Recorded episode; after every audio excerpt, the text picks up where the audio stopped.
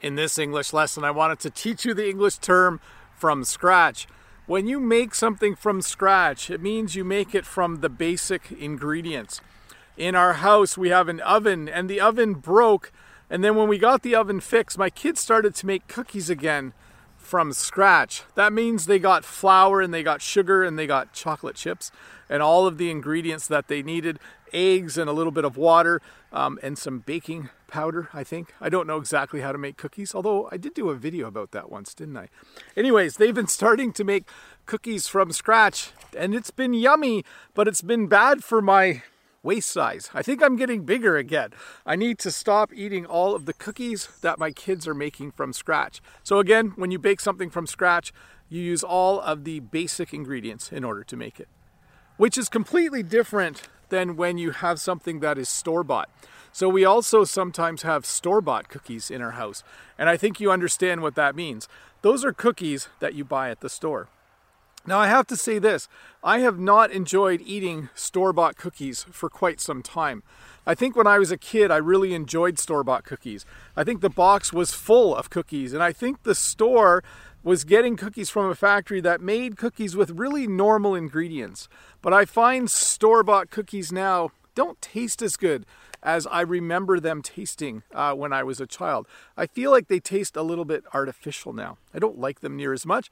So I don't have a problem with store bought cookies. I don't eat them uncontrollably, but I certainly have a bit of a problem with cookies that are made from scratch. So to review, when something is baked or made from scratch, we're usually talking about something like a cookie or other baked good, and it's made using all of the basic normal ingredients that you would use when you make something, which is different than something that is store bought, which refers to something that is purchased from a store and usually made in a giant factory somewhere. I'm sure there's cookie factories somewhere in Toronto, and that's where all of the store bought cookies are made. But hey, let's look at a comment from a previous video. This comment is from Linda. And Linda says, without realizing, you taught also oldie but a goodie. Nice expression, loved it, thanks. And my reply was, it just kind of slipped out. Yes, in the last video, I think I said something was an oldie but a goodie. Whenever you say something is an oldie but a goodie, you're referring to something that is old but is still really, really cool or awesome or has value. Probably the best example of this would be songs by a band called the Beatles. Whenever a Beatles song comes on the radio, you can certainly say, ah, this is an oldie but a goodie. It's kind of a funny phrase. It sounds funny when I say it out loud as well. But, anyways, I wanted to walk for a bit and talk.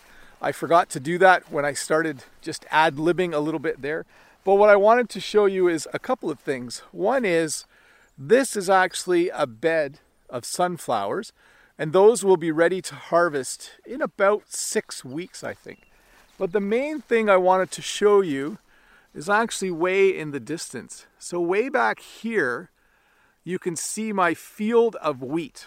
I have a 32 acre field of wheat, not 30 acres, exactly 32 acres, and it will be ready to harvest in about yeah, where are we now? It's almost in about six weeks as well. So at the same time that these sunflowers are ready to be cut and sold, the wheat field back there will be ready to harvest. And I'll make sure on the day that happens that I come out with my camera so you can see my neighbor in his giant combine combining and harvesting my wheat. Anyways, thanks for watching. I'll see you in a couple days with another short English lesson.